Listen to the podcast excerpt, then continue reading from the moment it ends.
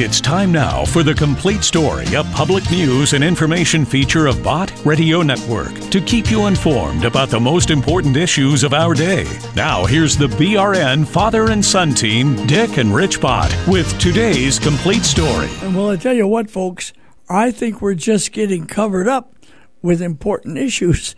And last night, as I was trying to sleep anyway, I was thinking of all of the problems that we've got, and it seems as though every day there's something else that's piled on top of what we had the day before. So I don't know. I don't remember a time in my lifetime when a situation was the way it is right now. And I was reminded of a song by Bill and Gloria Gaither that really speaks to the moment and gives us hope. Here it is. To me, there was nothing quite so sweet as holding in my arms our newborn baby. To know this was our child, ours to love and care for, ours to feed and clothe, ours to teach and guide. But with the pride and joy also came the realization that this child was going to face a world that was not very beautiful.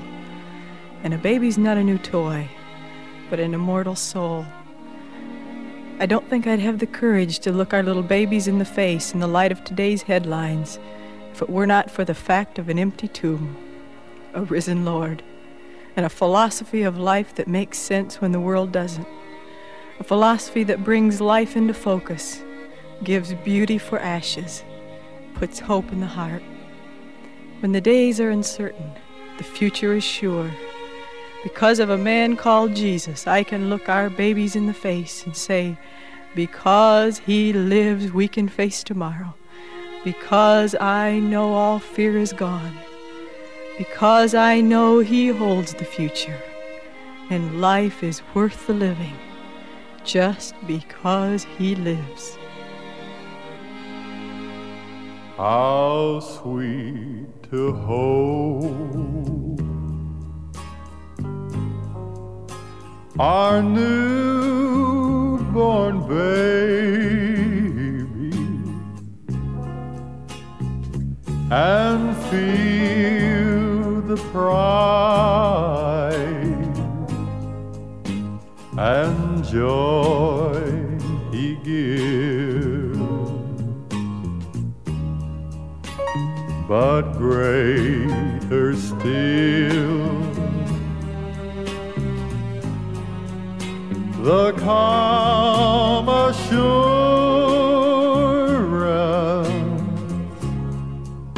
our boy can face uncertain days, because he lives.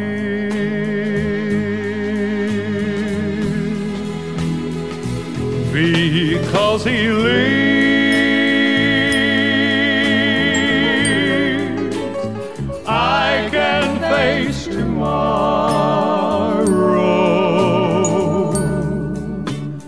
Because he lives, all fear is gone. Because I know he holds the future, and life is worth the living, just because he lives.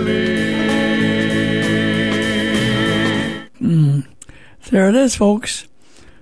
There it is. By the way, Rich is gone again today, but he'll be back. He's a busy guy, I'll tell you that. And then, you know what? As I was thinking of the words of that song, I thought, well, Dick, what's your job?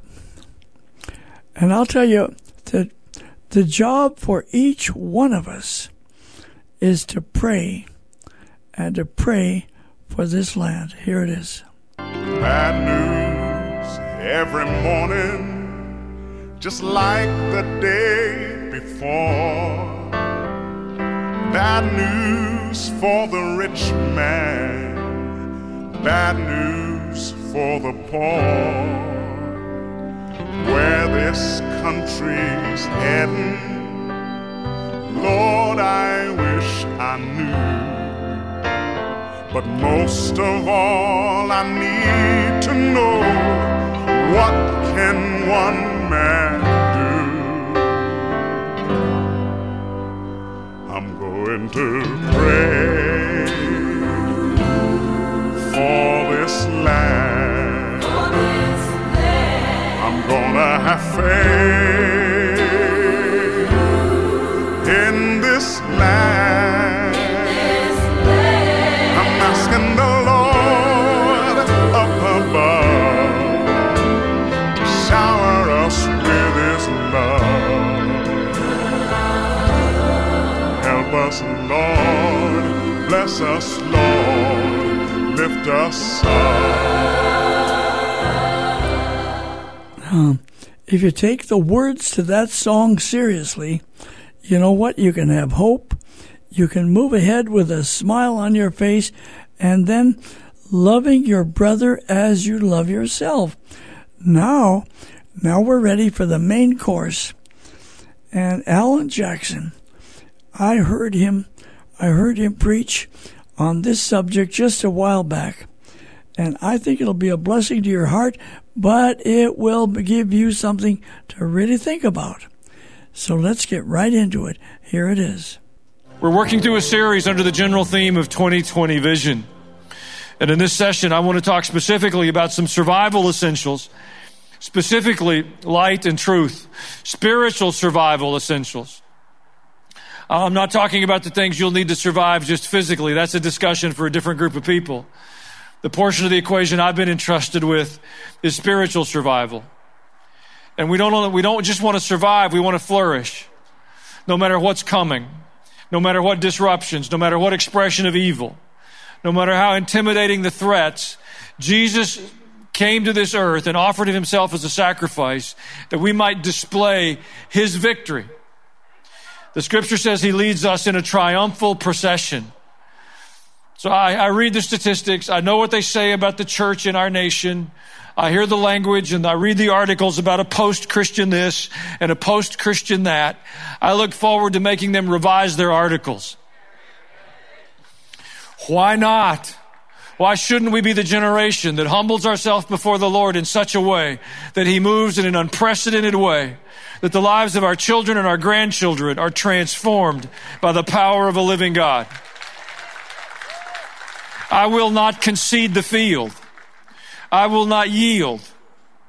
God's not intimidated because of who controls the media or doesn't. He's not threatened by who's elected to office or who isn't. Jesus is Lord of all lords and the King of kings. And every knee will bow and every tongue confess that he is Lord. And we are the current installation of the book of Acts. So church, it's time to stand up, lift up our heads, ask for the boldness to be the church in this generation. Now, there are two things that are critical for this journey, and that's an awareness of light and a willingness to embrace the truth. When we say 2020 vision, that begins with our physical person. We understand that 2020 vision is an evaluation of your ability to see. If you go to the optometrist or the ophthalmologist and they say you've got 20/20 vision, good for you. You're not going to need correction. You're not going to need glasses or contacts or LASIK or whatever the most current way to help you with your vision is. You can see at what we've at least deemed as an acceptable level. If you don't, you need some adjustments. You'll need lenses or glasses or treatments or something. Well, if you'll allow me, I'm going to submit that spiritually, there's a number of comments in the Bible made about our vision beyond our physical eyes. There's more than one type of vision. If you don't understand that, the Bible will be confusing. It talks about eyes of faith that enable us to see the possibilities of God. It speaks of understanding hearts that enables us to see and recognize the invitations of God. We need discernment. That's about spiritual insight, which enables us to distinguish between good and evil so that we can cooperate with God and avoid and overcome evil. We need the discernment, the spiritual vision to recognize what God is doing You see, if we don't recognize what God is truly doing, we will deteriorate and descend into petty arguments and useless debates about secondary things because we're totally oblivious to what God is really about. We've had enough of that. We've spent enough decades having those silly arguments. We will either stand together or we're going to hang separately. Amen, Pastor Allen. Well, if you'll allow me, I would submit to you that in the year 2020, God began to open the eyes of his people in a new way. I believe we have begun a season of awakening. Things which have been hidden in darkness or obscured by circumstances within our own lives have been moved into the light, and they're now far more clearly seen. I think we are much more aware that we're living through a time of tremendous deception. There are enormous efforts being made to diminish the light of the gospel of Jesus Christ. Almost every direction we look, we're told it's not welcome, or it's inappropriate, or it's out of date, or you don't really believe that, do you? Or are you one of those born-againers? As a matter of fact, I am. And I would like to tell you about it because I would be delighted if you would become one of them as well. I've encouraged you for months and months now to watch and to listen and to think. It's more important than it's ever been. In fact, you don't need to spend hours a day listening to the news or searching the internet or tracking down your favorite conspiracy. A few moments a day is sufficient. The rest of the day, they tell the same stories. But I've cultivated a habit. I just write down headlines. And I've come to understand that if you'll do that over a series of weeks, the headlines begin to come together with a pattern that truly is absurd. It is illogical and it's irrational, but they keep feeding it to you with such rapidity and such pervasiveness in such an overwhelming way and with such sober faces and such determined language that I'm concerned that we get swept away by it. There are logic breaks in it. You don't need great discernment. You just need the discipline to listen just a bit. I'll give you one simple example. We are witnessing an unprecedented, at least in our nation's history, descent into lawlessness and a diminishment of the rule of law. They are at historic low ebbs. Our cities are more violent than they've ever been. Our schools, we're having to spend hundreds of millions of dollars in the state of Tennessee. I thank God for a governor and legislature that's willing to do it, but to secure our schools. It's remarkable. But if you've just listened, think of the headlines from the last few months. Just a casual observer, there have been a repeated cry across the spectrum from nationwide to defund our police. And along with those cries, with a straight face, they combine intense scrutiny of those that work in law enforcement, and they'll highlight any failure which supports the narrative of the police's failure. Too often they fail to tell us the rest of the story. But defund the police has been heard far and wide and repeated with great enthusiasm. And then we find in the judicial system a persistent refusal to prosecute many criminals, and a consistent weakening of those legal codes, the penal codes. They downgrade the offenses to make them misdemeanors. It becomes a revolving door. So while we have intense scrutiny on those enforcing the laws, we're giving great latitude to those who are breaking the laws. And it's being done on a national level. We have open borders.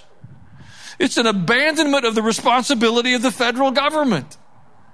And those responsible for it have no sense of shame or embarrassment. They celebrate it. They tell us it's humanitarian. That is a lie. They are robbing from the citizens to hand it to whomever happens to wander into our nation. And they are abandoning their responsibilities that they agreed to uphold. We are witnesses on a weekly basis to blatant expressions of unequal justice before the law. Our leaders across our nation and state after state encourage drug abuse. And there's an abundance of data, both from social sciences and hard sciences, that suggests there's a correlation between the rise in violence and crime and increase in drug use.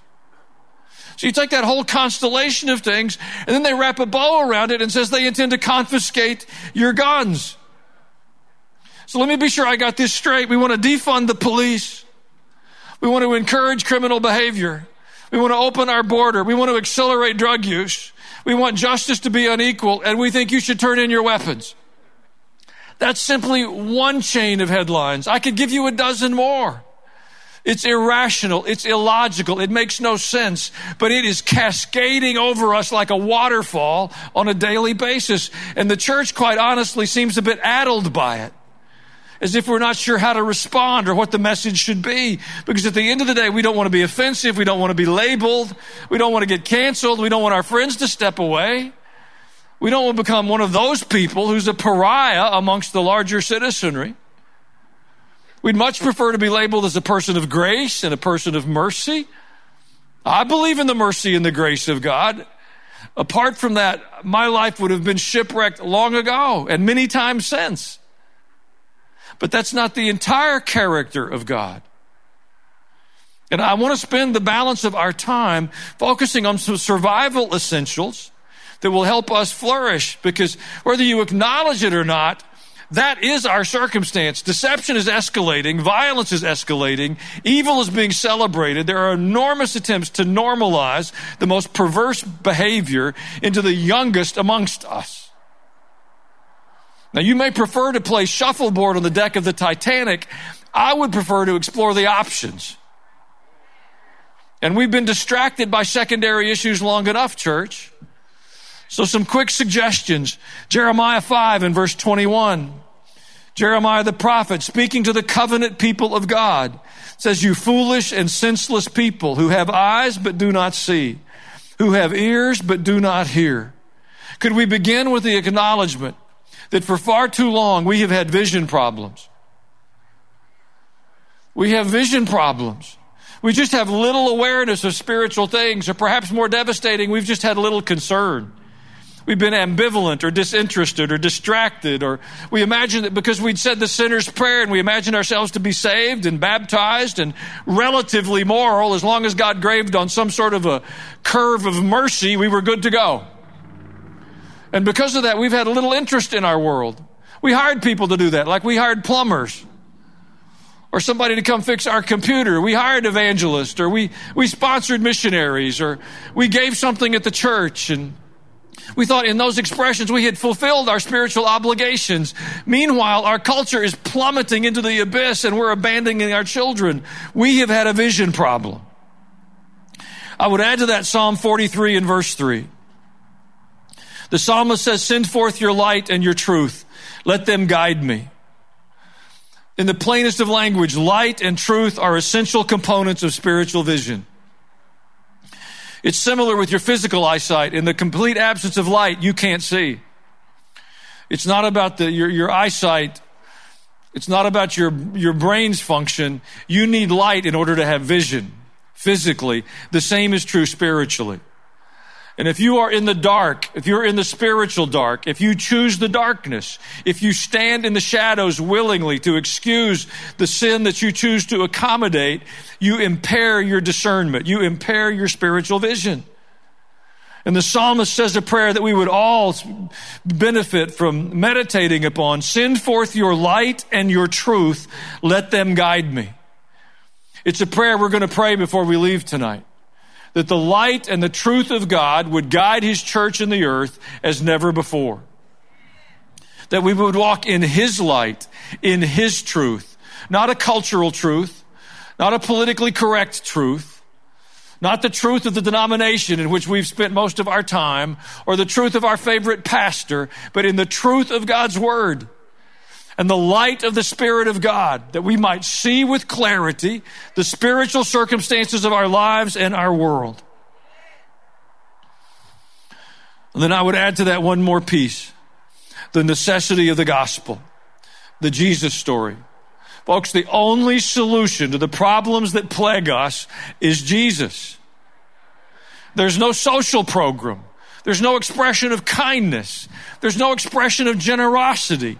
Jesus represents something different and unique, the power to transform a human life from the inside out, to be made a totally new creation, no matter what expression of evil has touched our lives or left us in a broken place, no matter what we have participated in that has diminished ourselves or other people. Jesus of Nazareth is capable of writing a new future for us. It is the core message of the church. He's not one amongst many options. He's unique. There aren't many paths that lead to the same destination of some benevolent higher power someplace. Jesus of Nazareth is the incarnate Son of God. He was born in a stable in Bethlehem. He grew to adulthood in Nazareth. For 3 years, he ministered in public in the most remarkable way our world has ever seen. He demonstrated authority over the elements. He spoke to the wind and the waves. He made water from wine. He demonstrated an authority over demons and saw multiple people delivered from demonic influences. He raised the dead to life and opened blind eyes. And then he willingly presented himself before a Roman governor that lacked the courage to free him even though he knew he was innocent. And he offered himself as a sacrifice and took upon himself the punishment that was due our sin. He exhausted the curse of sin. So no matter whom we meet, no matter how dark their story, no matter how deep the pit they have fallen into, don't commiserate with their sin. It's not kindness to put your arm around them and say, that's a horrible thing, and leave them in that pit. That is not mercy. That is passive hatred. If we lack the courage to say that we too have struggled, but we found hope and deliverance in the person of Jesus Christ, and he will set you free. Every one of us has a God story. And we tell it in the brokenness of our own lives, in the inconsistencies that we still struggle with, but we're not stepping away from it. It is why we are here. The reason God has given us breath and the blessings that have come to your life are not principally so you can vacation in a more elaborate place. They're so you can be an advocate, an ambassador for Jesus of Nazareth. There it is. Who is it up to? It's up to each and every one of us. Many years ago when George Beverly Shea was much, much younger, I used to love to hear his voice. And, he left us with a song that speaks to the sermon we just heard. Listen to this. Not my brother nor my sister, but it's me, oh Lord, standing in the need of prayer. Not my brother nor my sister, but it's me, oh Lord, standing in the need of prayer. It's a me, oh Lord, standing in the need of prayer. It's a me, oh Lord, standing in the need of prayer. Not the preacher nor the deacon, but it's me, oh Lord, standing in the need of prayer. Not the preacher nor the deacon, but it's me, oh Lord, standing in the need of prayer. It's me, oh Lord, standing in the need of prayer. It's me, oh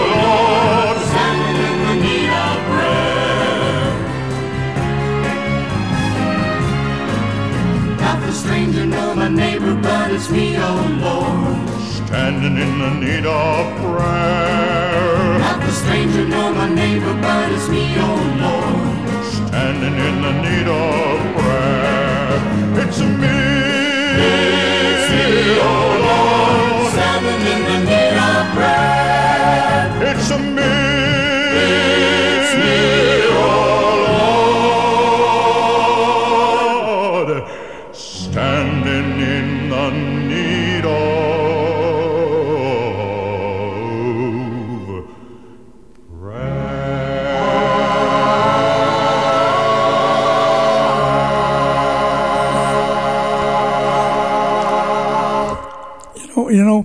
If you would call our listener comment line and let us have your feelings about this.